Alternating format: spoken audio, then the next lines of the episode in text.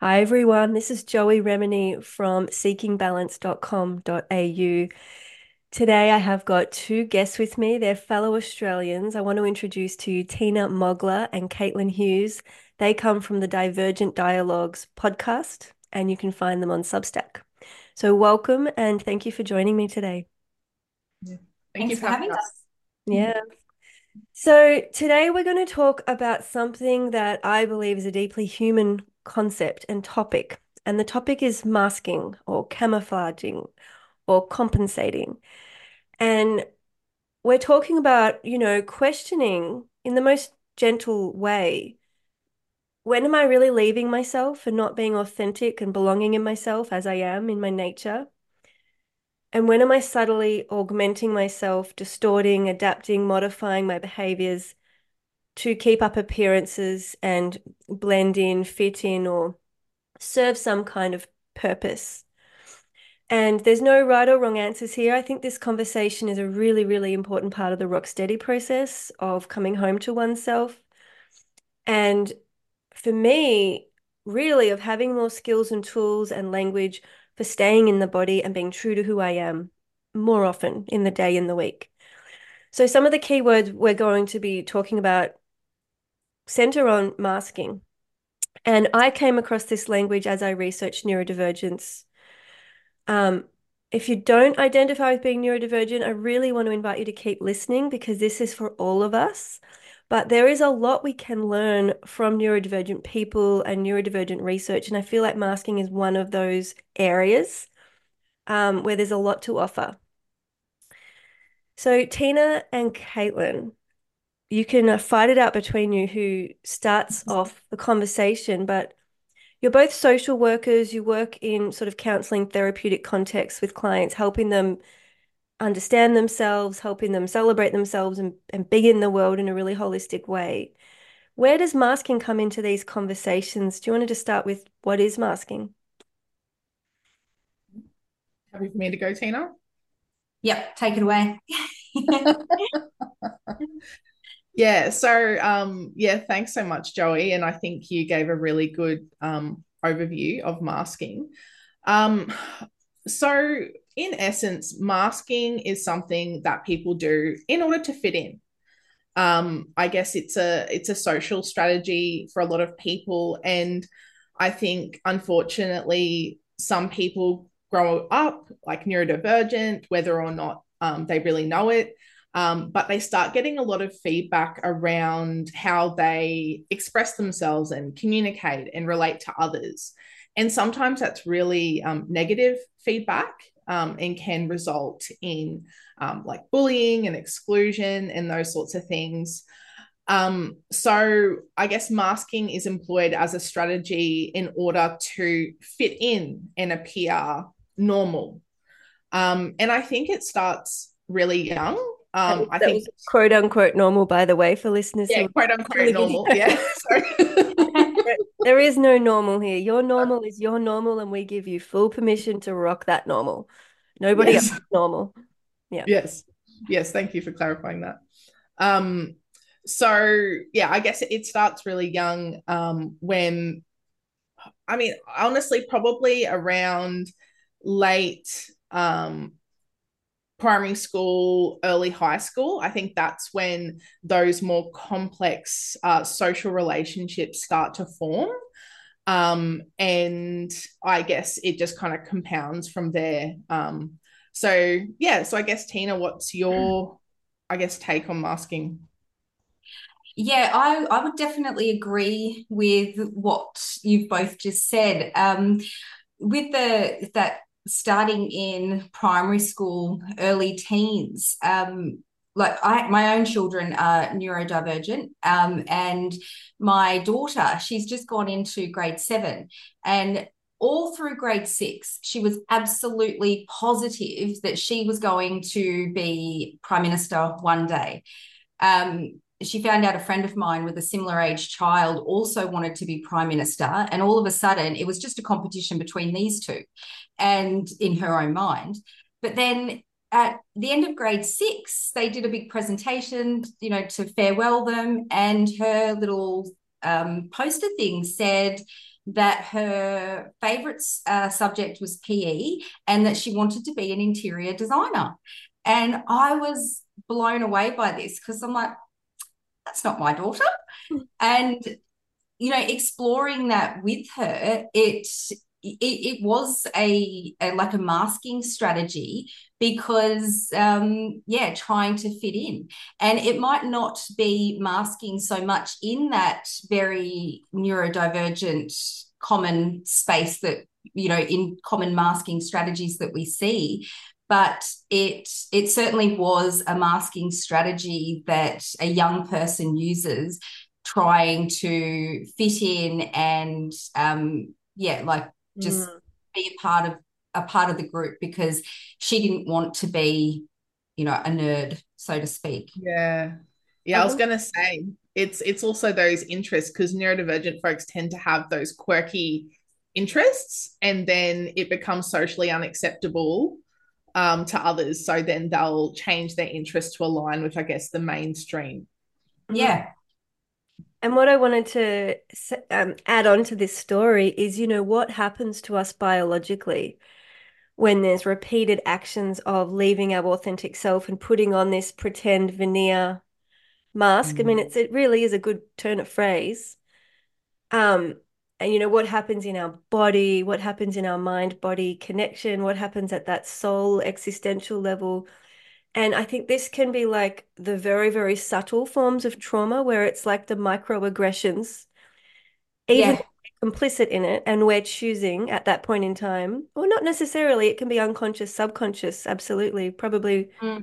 mostly it is and that's part of what this podcast today is about. It's about looking at when are we unconsciously or subconsciously faking it, pretending, pushing through, adding on a few layers that perhaps is extra baggage we don't need. So I, I guess what I'm moving towards is our nervous system, which my listeners are, are happy to comfortable to talk about.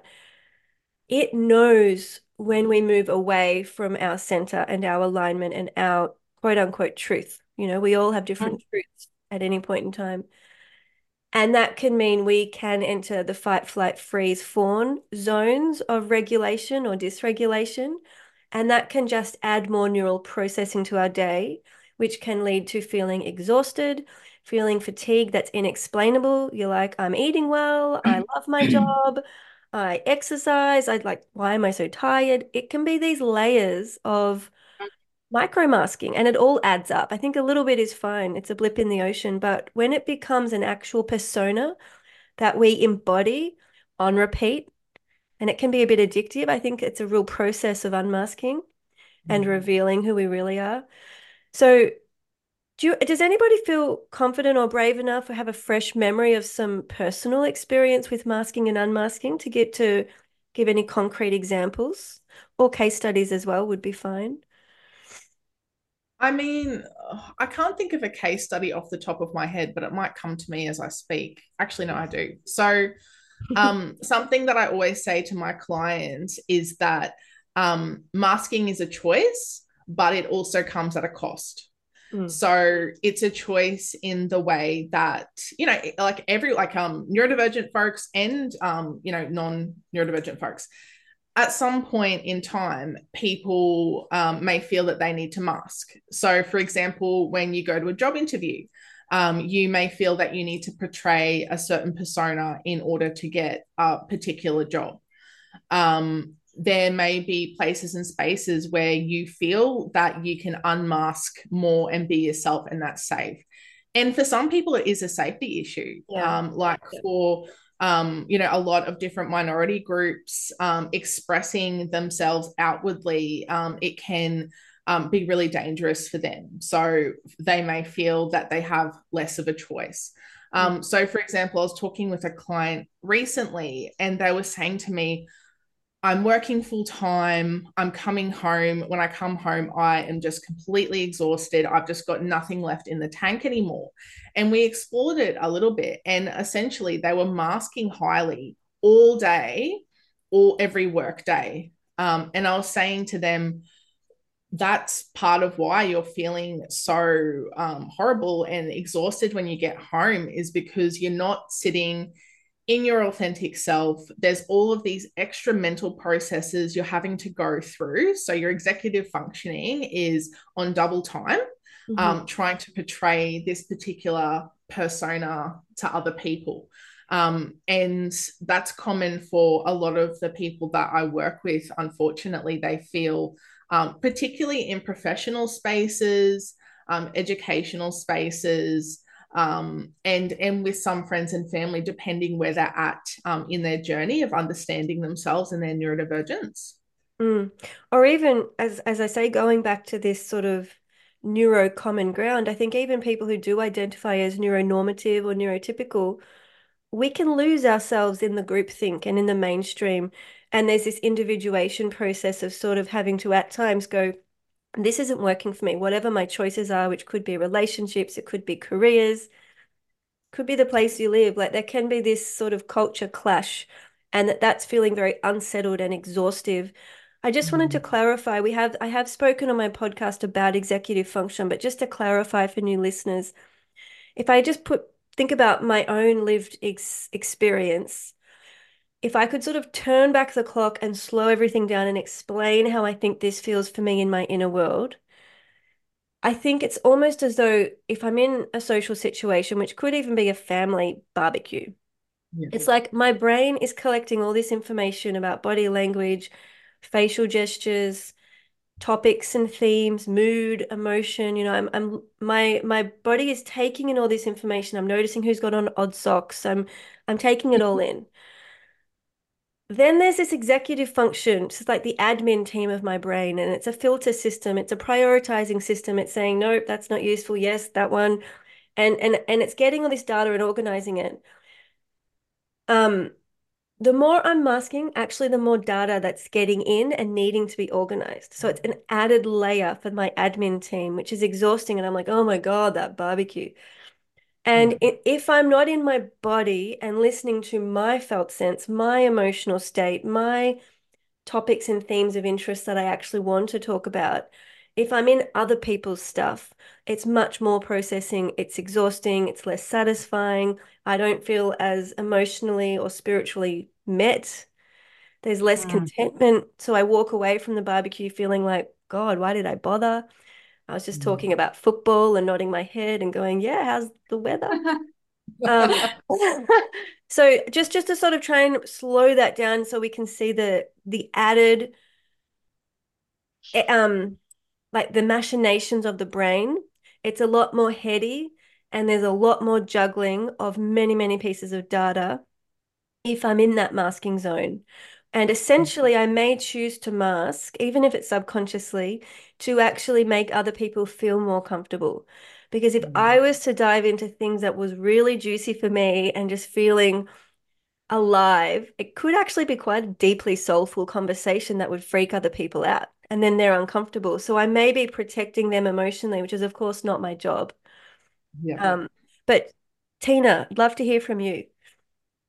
Yeah, so I think um, the that example of the the barbecue, I think, is a is a great one because um, when you when you don't really understand or know uh, that this like masking is something that you do, or if you don't really understand how you're doing it, um, it, it is really exhausting and it i mean it's exhausting even when you do know you're doing it but uh, yeah, like social things uh, are just really unsatisfying. And we can really turn that in on ourselves and become really critical of ourselves because it's like, oh, you know, your friends put on this nice thing for you and you couldn't even be happy. And, you know, we, we had this great Christmas function with all the family and, and you're, you're still miserable. Like we can really um, be quite harsh to ourselves for not enjoying these things um, but you know like not realizing why it was so exhausting and um, yeah i think that in those in those situations i i find that i mask quite a lot in the way that um, you know i'm a i'm a professional woman. I i do well in my business. I do well academically. And people see me as this really together um, capable successful person. Uh, and in in our society in our culture you you're either one or the other. Um, it's it's not okay to be brilliant in the workspace but like just really struggle in the in the home or like the mum space because i'm also a single mum of three kids. And so i find that for, for me a really strong masking um, strategy that i do is pretending that i get it um, if, I, if we're talking about my work stuff like the brain emotions neurodivergence research um, i'm all over it and it's hard to get a word in edgeways but outside of that, it's, yeah, I'm kind of like, oh, I don't really understand, especially like with humor, like jokes. It's mm. just, I get it. And, but socially, you're only allowed to ask so many questions to clarify something before you're seen as interrogating or um, being argumentative. You know i i can't count how many times i've been accused of like why are you arguing with me about this? I'm like oh i'm not. I'm sorry. I just I still don't get it. I just had a few more questions to try and understand what you were trying to say uh, so I I mask by not asking questions, pretending that I completely get it, and trying not to let anyone know that um, yeah I I'm not understanding. And like letting that mask go is is challenging because that there is that fine line between I really don't want to pretend here because I want to get it. And I'm I'm tired and drained by pretending that I know what the conversation's about. Uh, but I don't want to be argumentative or challenge people accidentally. I feel like this takes us into the territory of just um not just of reflecting and being more conscious about, you know, who are our safe people, who are the mm. communities and places. And, you know, for uh, not for everybody, but for some people, that will actually be more one on one type yeah. interactions as opposed to the groups where there's lots of actually everyone's kind of masking in groups that that creates the social cohesion. Um, mm. and I think ultimately this is this is sort of my dreaming space now, my imaginal space. But I think we're, as a human species, really working towards being more differentiated, being more individuated in really, really healthy ways where we knock up against each other and our differences in a, with curiosity, with healthy attunement. Um, so there's not so much merging, groupthink, masking, camouflaging, compensating. But as a community, you know, I, I think we've got a ways to go. And there is a lot of this subconscious, unconscious masking everywhere. Um, so yeah, thinking about, you know, who are my safe people? How can I attract more of these people? And really that all comes back down to authenticity, that magic word of when I am more yeah. in my body, when I am more responsive to my actual nervous system, and when I am more in tune with the themes, topics, ideas, the stuff that lights me up and makes me feel alive and really gets that dopamine hit and serotonin, oxytocin, all the feel good chemicals, yeah. chemicals. That's authentically, genuinely bubbling and alive in my body. Um, and for my rock steady listeners, this is our desired sensations and all this stuff we're exploring in our body. We're more likely actually to attract other people and and understand when we might meet those people and how it feels to be around more of those people. So it's a it's a space of exploration and growth, maybe a bit of courage thrown in. Um, in the in your line of work, how do you support people to potentially um, navigate those new relationships, perhaps new sense of safety and belonging? Because I can imagine that's a real journey in and of itself. Oh, it absolutely is. One of the, one of the things that um, I like to do with people that I'm working with is encouraging, like as a as a first step, obviously getting to know themselves and yeah. um, what working out where where do you want to make those changes um, to start with? Because it is a personal journey. And like we've spoken about sometimes um, you know masking is about helping us to feel safe um, so finding where we want to make those changes and helping people get comfortable doing things differently. So the example I gave before about you know um, not asking too many questions to to you know help me understand. When when I feel like actually no I don't want to be doing this having an awkward conversation and saying things that you you wouldn't you know typically say like hey I'm really not getting it is it okay if I ask a whole bunch of questions because I want to understand mm. um, is that all right so you know, putting it out there to start with that I don't want to be seen as argumentative or anything like that, interrogating. Mm. I, um, but I do really want to understand. So this is this is the way I do it. I ask loads of questions. Is that okay with you? Um, most most of the time, people are like, yeah, and they like that. You know, I'm interested. Um, yeah, and sometimes people are like, um, yeah, okay. And, and I can see that it's a little bit awkward. Uh, and yeah, so just getting it a little bit comfortable with saying things different, having a different way of um, asking. Yeah, psychological boundaries, you know, is this okay? Yeah. This is what I'm thinking. How does that mm. land for you? You know, it's, it's a great role modeling of cultivating conscious psychological boundaries. Caitlin. Yeah.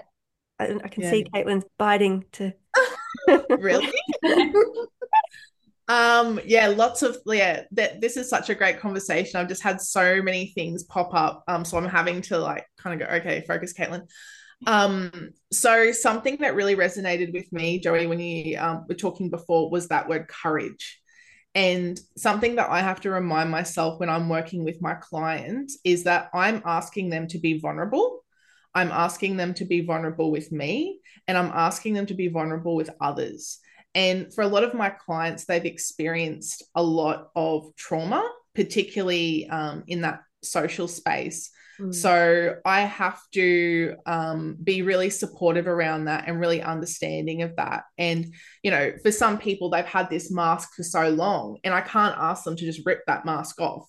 Um, and obviously, I want to support them to work towards that authenticity and that unmasking, mm. but I have to respect their process and their pace and um, really encourage them and say, look, this this is brave. This takes courage because a lot of people struggle um, to be vulnerable, um, especially when they've experienced trauma because they're yeah. so afraid of being rejected. Yes. Um, but I always say to them, I get it, it's so scary, but if you just hold on and persist, you're going to connect with people that you really are getting, you know, you're talking about before that kind of that flow, those conversations, that energy, that joy. Um and yeah it's a bit of a journey but you will get there and it's so worth it. Yeah and i, I i'm actually pinching i think your terminology here teena off one of your podcasts which are worth listening to everyone divergent dialogues which is the psychological and physiological harm that comes if in the long term if we are keeping up this strong attachment and identity to some of those personas or shadow parts of ourselves that are not authentic. Did you want to speak to that psychological and physiological harm any further? Yeah, so it it is that is um, quite a consequence of um, masking, where um, when you when you are in that space constantly, you know, you go to work, you go to school, um, whatever your day is, uh, and you are wearing that mask um, all day long. You are you you are so aware of everything you say and do because you you need to sort of keep it together. And then you come home and it's it's just you don't have anything left for for yourself. Um, and or or we're actually also masking at home. You know, that's there's that possibility too that it's the double-edged sword that we're sort of gaslighting ourselves and masking almost permanently and we don't we really I, I would say some of my clients fall into this and their body because I work in the sensory realm and the, the symptomatology realm that their body is starting to really express that physiological harm that they now have symptom loops firing and I think the journey of coming back to authenticity really does become quite life-saving and necessary. Yes, absolutely. So you're right, like going home and then still masking, but in a in a different in a different sort of way. Um, it's it's really draining. And when we spend um, all day, every day, without a break, in varying states of high cortisol, you know, our stress hormones, um, that does take its toll on our body. Uh, you know, we get to a point where our baseline stress is actually really, really high, uh, but we see that as, oh no, I'm feeling good. Um, you know, things are things are going really well, but yet we're we're well off where we sort of want to be aiming for. Uh, because we've become so accustomed to sitting in these in this state of um, of stress and and burnout uh, you know it affects our sleep it affects our mood it it affects um yeah like all those really important parts of our our personality and it um it does it it shifts who we are on like from a core sort of level and getting back to that that authentic version of ourselves that it can be really really challenging. Uh, people people don't so much like it when we start to do things differently all of a sudden whether it's be different about the way we're using our words um, whether it's being more open about uh, the struggles that we're having. Um, yeah like that can be really confronting for the people around us. And some of the work that i do with um, my clients is before we even get started, helping them recognize that we're we're going to do a lot of work to figure out, you know, who you are and and the way you want to be in this world and that's going to feel great for you. But we also have to be prepared for the people around you to be uncomfortable and really push back on that. And, and again, that's psychological boundaries because other people's experience, their emotions, their opinions, their perceptions is actually not our work, not our job. And if we run around the world trying to make everybody else okay, which is that fawning, mm. fight, flight, freeze, fawn, their protection, defense, survival mechanism, super, super healthy, but we don't want to be engaging in them all the time every day. So again, those psychological boundaries of going, well, actually, this is my truth, this is my authenticity, and how that rubs off against other people is actually their work to go home and process, not mine. Yeah, a, a, client of mine, um, late diagnosed autistic person, uh, working around unmasking and yeah, connecting with their authentic self and understanding these parts of themselves. Um, had a partner who actually said to them, um, "So, are you going to act autistic now?" because they they were essentially sort of unmasking and yeah letting some of those parts out that they had previously kind of kept you know like oh don't want to let my like my weird out um, but getting comfortable and just say actually no this is just who i am and i'm i'm pretty cool but that was the response they they had from a partner so um yeah that's that's really uncomfortable and an edge of growth. None of there's nothing wrong with any of those conversations, and those comments can be really gracefully navigated, so we can keep yes. into this place of being met, being heard, being understood. I think that's, I think those skills, as Caitlin said, of being vulnerable and having communication strategies and tools, um, and even the empathy clash business, like understanding that different people express themselves in different ways and would like to receive or give support in different ways, having this um, toolkit to navigate all of those clunky, awkward edges where things I might say or do might actually genuinely, quote unquote, upset somebody else, but it's innocent. It's not an mm-hmm. insensitivity. It's not intentional. You know, what do we do with those? You know, how can we have conversations that level the ground and and maintain the connection, maintain the awareness, the friendship, the relationship. And I think that's all part of it, actually. And that's part of our humanity together on this planet, being differentiated and bumping up against each other. Oh, absolutely. yeah. Caitlin. And I was just, yeah. So I, I guess just taking a little bit of a like a, a side quest relevant, but I guess I, yeah, something that I talk to my clients about, much like Teena, is about through that process. Unfortunately, um, sometimes some connections may change or kind of drop off. But I guess what I really want people to understand, um, whether they're going through that um, that journey of understanding themselves, or if they are like a loved one um, or like a partner or a friend trying to understand um, their, you know, neurodivergent um, person or loved one, is that um, long term masking has serious impacts to mental health. Um, and people can go to really dark places. And I think, you know, like the comment that um, Teena said that her uh, client's partner said, it's, um, you know, that, that can be quite hurtful because it's like, I'm being vulnerable, I'm showing you me, and you're kind of sounding a bit annoyed about that.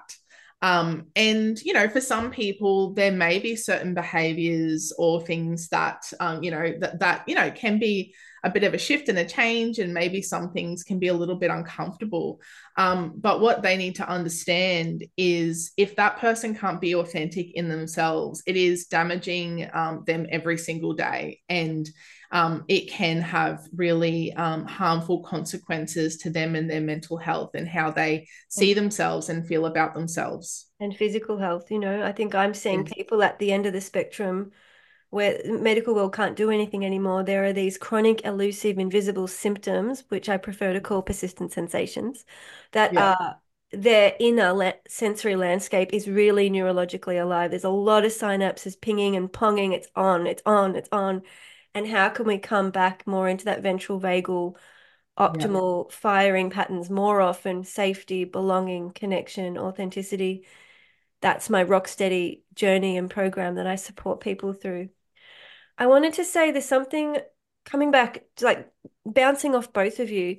Caitlin mentioned like in our society people like you to be just this thing. Like if you're mm. brilliant you're brilliant. If you're social you're social Whereas the reality is, is we're we're multidimensional beings. And yeah. thinking back to myself, when I started to discover and, and, and be resonant with neurodivergence, I just gave myself more permission to like literally pick up a book and read it in a day. And it was like there was there was ways I was performing or doing things that I thought a mother should or a partner or a wife or and, and it was really really subtle but it's like actually I'm feeling like just reading this book from front to back on the couch this afternoon and really just letting myself geek out a bit and embrace more of my crazy scientist. And and there was a little bit of a um and my husband's also like he's similar. We, we've got very similar ways of being in the world. But he did make a comment that was that was like you know you're changing or you know I don't know how I feel about this. And I, I mean, it really mm. did wash over me because I was, I think there was so much satisfaction and contentment and dopamine hitting and just that leveling down of my bodily firing patterns. Yeah.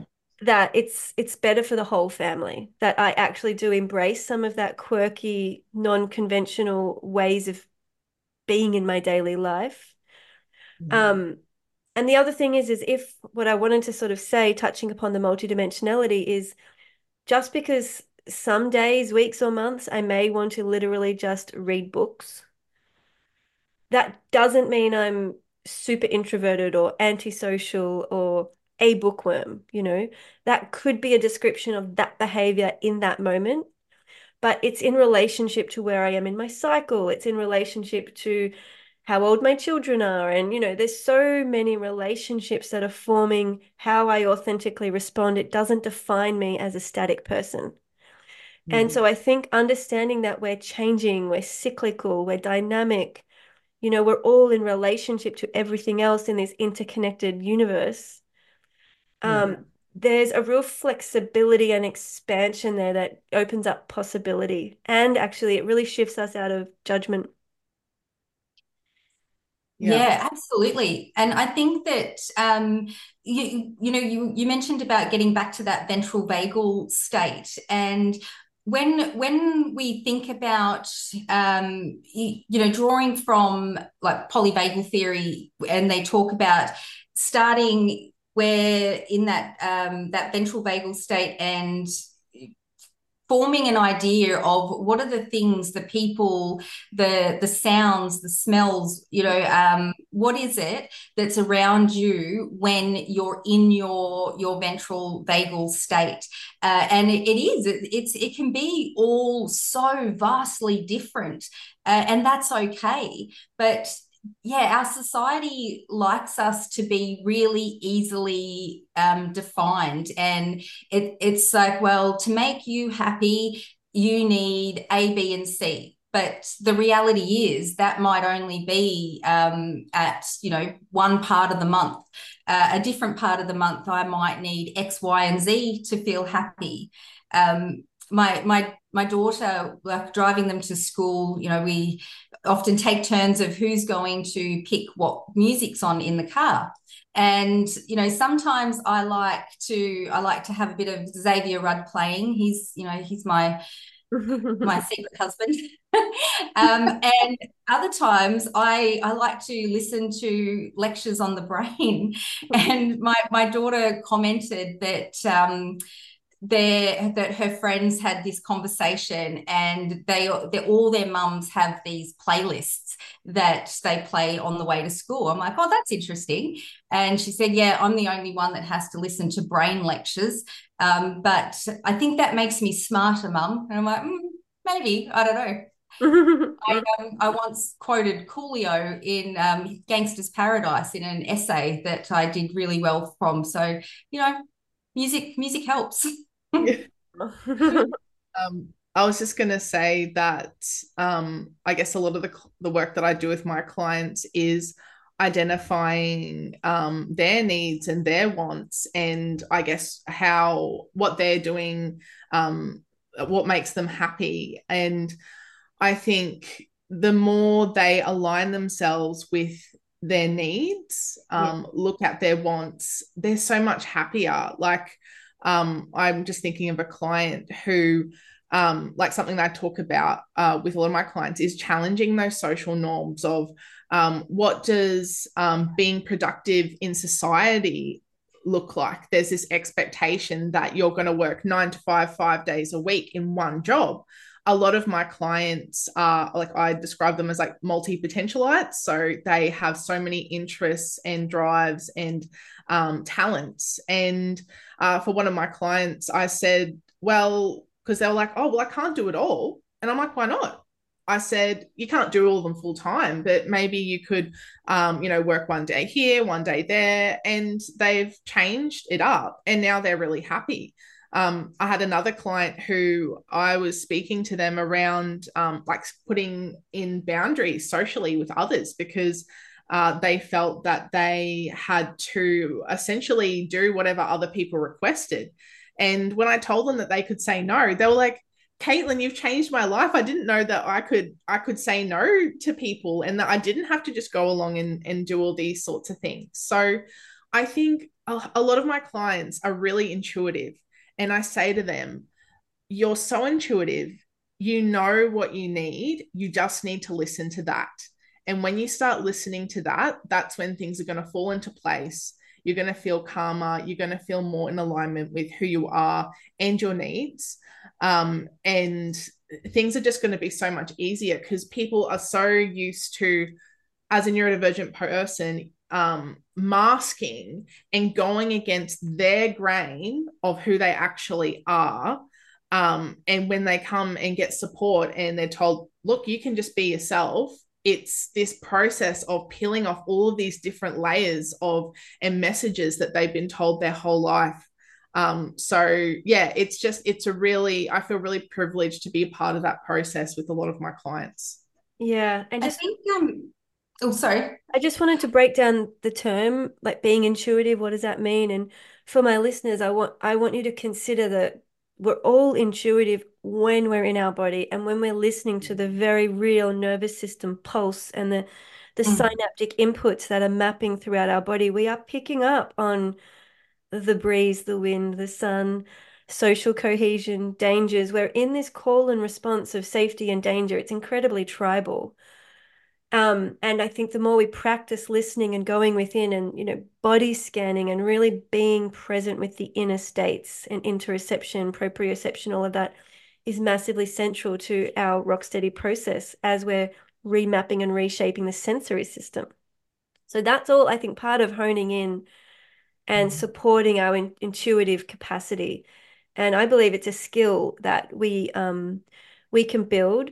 But just to reiterate, if you relate to this concept of masking, pretending, faking, pushing through, you've essentially become like PhD excellent at not being intuitive and going, uh-uh, I better not listen to this. I'll listen to that. I'll do that, not this. So instead of being internally aligned, we're externally aligned. And that mm. can just be tremendously difficult for self-concept, self-esteem, you know, really, really tricky and boundaries, you know, where do you end and I begin? Yeah. Ti- Teena, what were you going to say? Yeah, so um, I think that Caitlin made a really good point um, around the uh, the what are we what should we be doing? And when when I speak with people um, about the the social rules and the the things that aren't written down, but just in in the sense of like I'll ask um, someone, what does it mean to be a mother? Tell me who a mother is. Tell me who uh, a, a woman is. And then, even further to that, tell me what a good mother is. Tell me what a good woman is or a good wife is. And, you know, like there's, people can give me a whole bunch of descriptors to sit under those um, those labels and like that that's where we that's where we um, draw from to decide what should i be doing because i want to be a good mother. I want to be a good partner. I want to be a good woman. Um, and and then you know that can be applied across the board. What is it to be a successful person in this in this world um, and then we we try and match those those descriptors you know uh, like a, a good mother um, you know gets up and makes breakfast for the for the kids and does all of these things that i can't do so well um, so does that make me a bad mother no, not at all.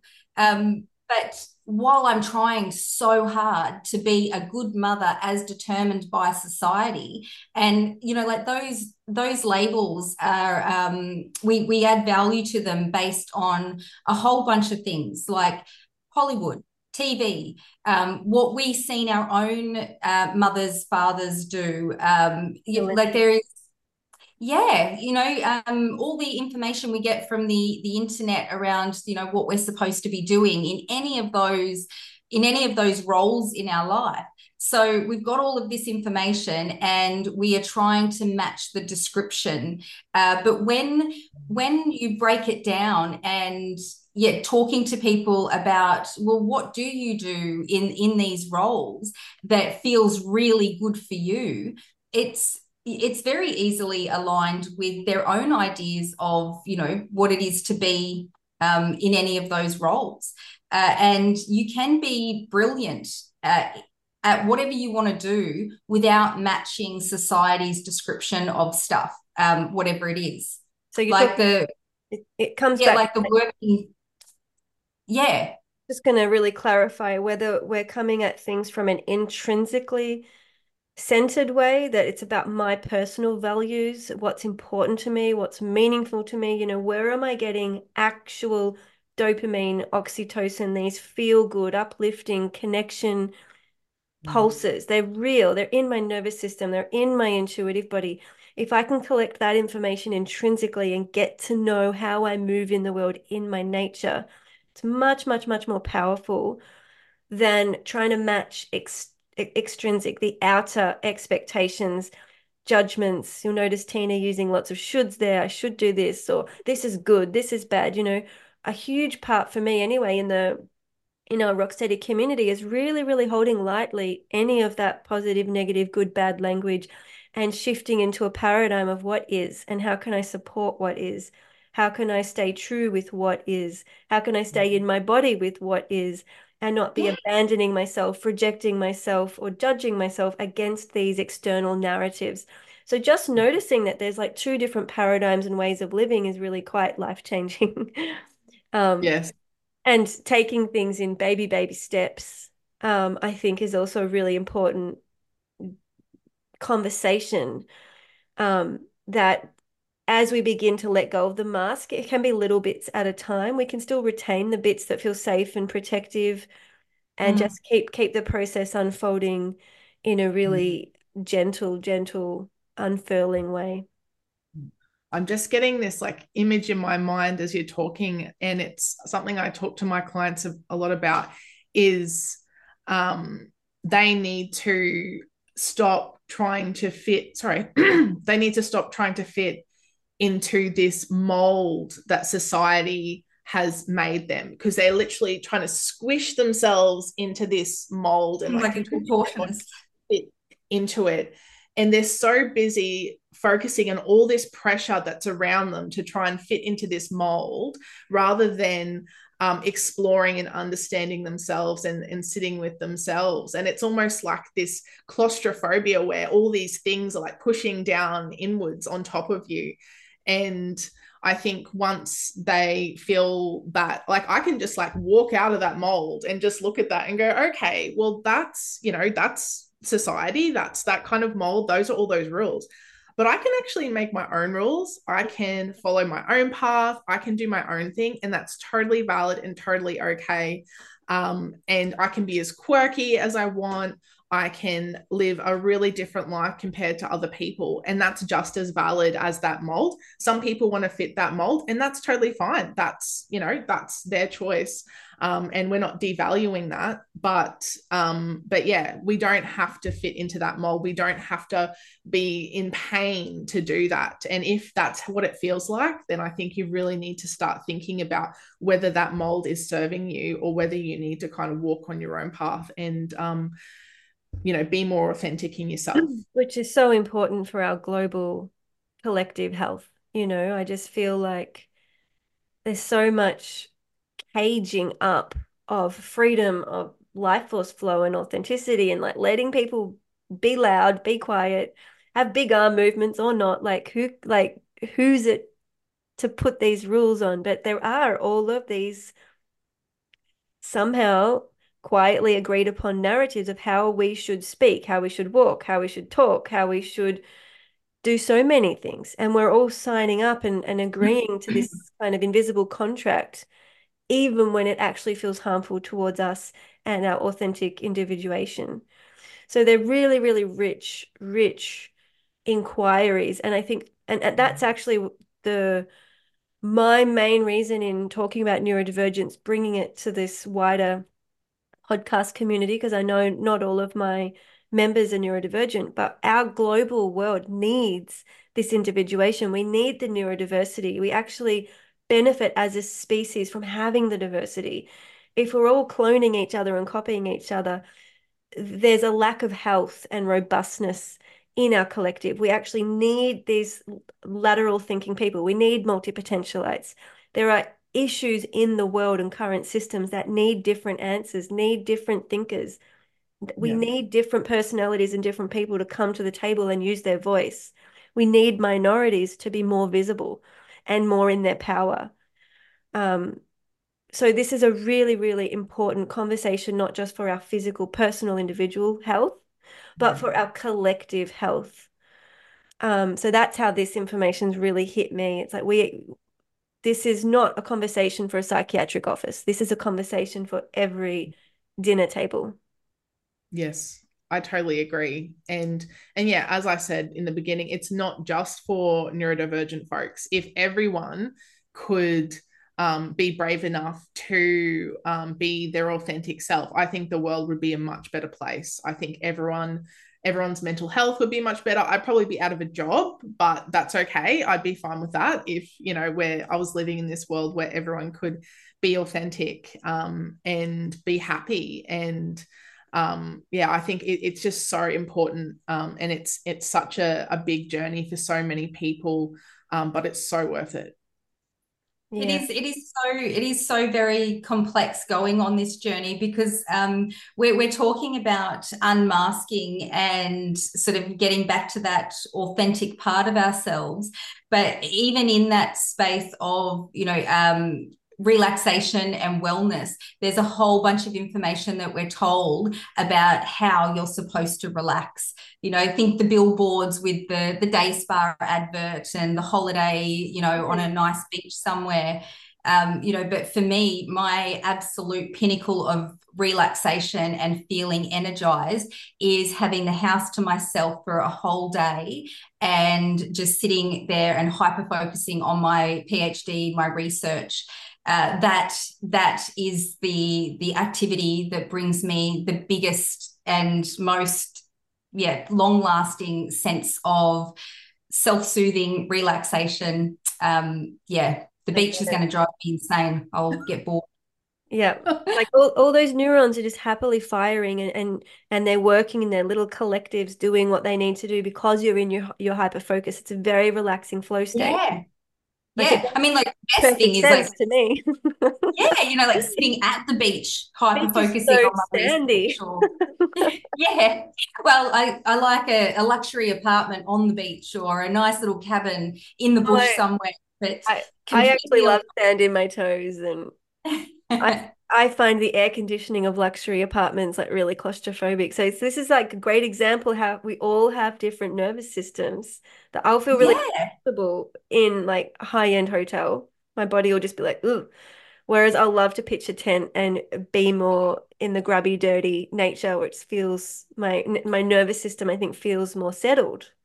Yeah. And so there's no right or wrong. There are different flavors to how we engage with the world. And, you know, this is like a such an interesting, great, juicy topic in and of itself. You know, how do we feel settled and relaxed? And people often think that body scanning or meditation is about full body relaxation and no thoughts. It's like, well, not really, not at all. Body scanning to me is about being present with what is, which could actually be a panic attack. And how can I gracefully support that space and be present with that and not fight, flight, freeze, fawn, reject, abandon yeah. way? And meditation type practices are not about having no thoughts and suddenly being vacuous. But I do think it's about being aware of what thoughts or maps or integrations or processes are occurring and really gently holding space for that, being present with it, not hooking in. Um, that there's there's a level of non-attached awareness that we're building that skill. It's not about being vacuous and void of thoughts. So that mm. that's just feeding back on some of that unhelpful conditioning, brainwashing in the outer world around what relaxation is or what meditation is, what yoga is, what spirituality is. It is what it is for you. It's an individual yeah. thing. Mm. Yeah. And arguably, some people could say they feel super relaxed running marathons. You know, it's very, very personal yeah and, and getting comfortable with what is your like what it is for you uh, and and not feeling like you have to apologize for it or justify it. Um yeah it's just getting comfortable with who you are and just doing it. Yeah. Caitlin i'd love to invite you to share if you wish some words of wisdom or encouragement for people out there who might be like gosh i really want to read about masking or learn about it. This feels like it's tickled me. Um, mm. Do you mm. have any books you would recommend or any words of wisdom for start beginning the process? Yes, I think my my cat he wants he's got something to share as well. It seems today. Um, mm-hmm. um, so a book that I read um, when I first started um, my unmasking journey and trying to understand myself especially um, in terms of autism, is there's this um, amazing book called Unmasking Autism by Dr. Devon Price. Yeah. Um, and yeah, I found it, um, it's quite practical as well. There's, um, I guess the way that the book is written is that um, it obviously describes that experience um, there's a lot of that lived experience that comes through, but also helps you to navigate that journey of how do I start to unmask and how do I start to peel off those layers. So, mm. um, if you're um, like identify as autistic or you're kind of on that journey trying to explore that, I would highly recommend that. I find, particularly for a lot of my autistic clients, that a great way that they um, learn about themselves is through resonating with other people's stories. Mm. Um, so I think um, seeking out, um, like even just like going online, trying to find some, um, you know, people uh, like advocates or other people with lived experience and listening to their stories and how they process things um, can be really helpful. And there's there's all sorts of people, I guess, out there. Yeah, you're welcome to listen.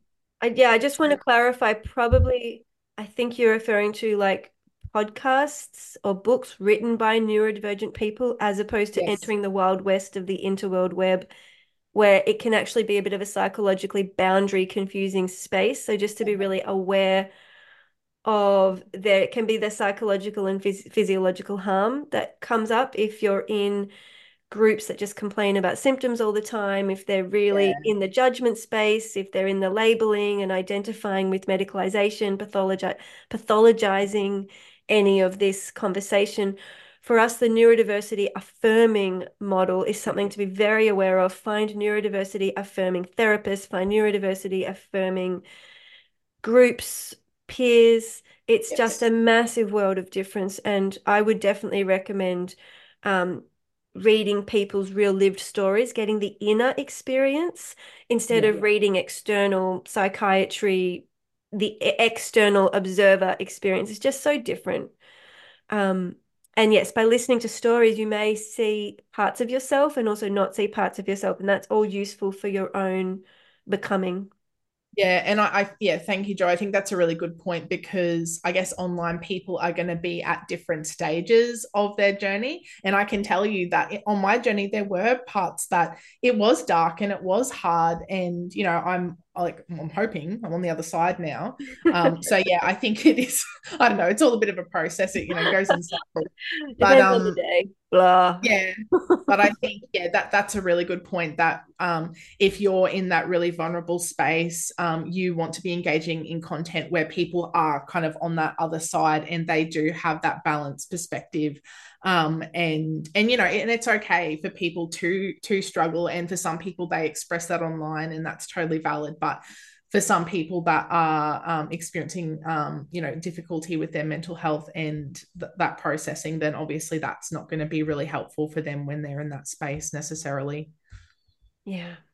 And teena yeah. any encouragement words of wisdom recommendations? You can also um, plug your divergent dialogue substack podcast as well, if you'd like. Oh yes, thank you. Um, so Caitlin's better at knowing the the URLs and all that kind of stuff than I am. but um, I would, I, I, think that words of wisdom is would be that um, just take a step.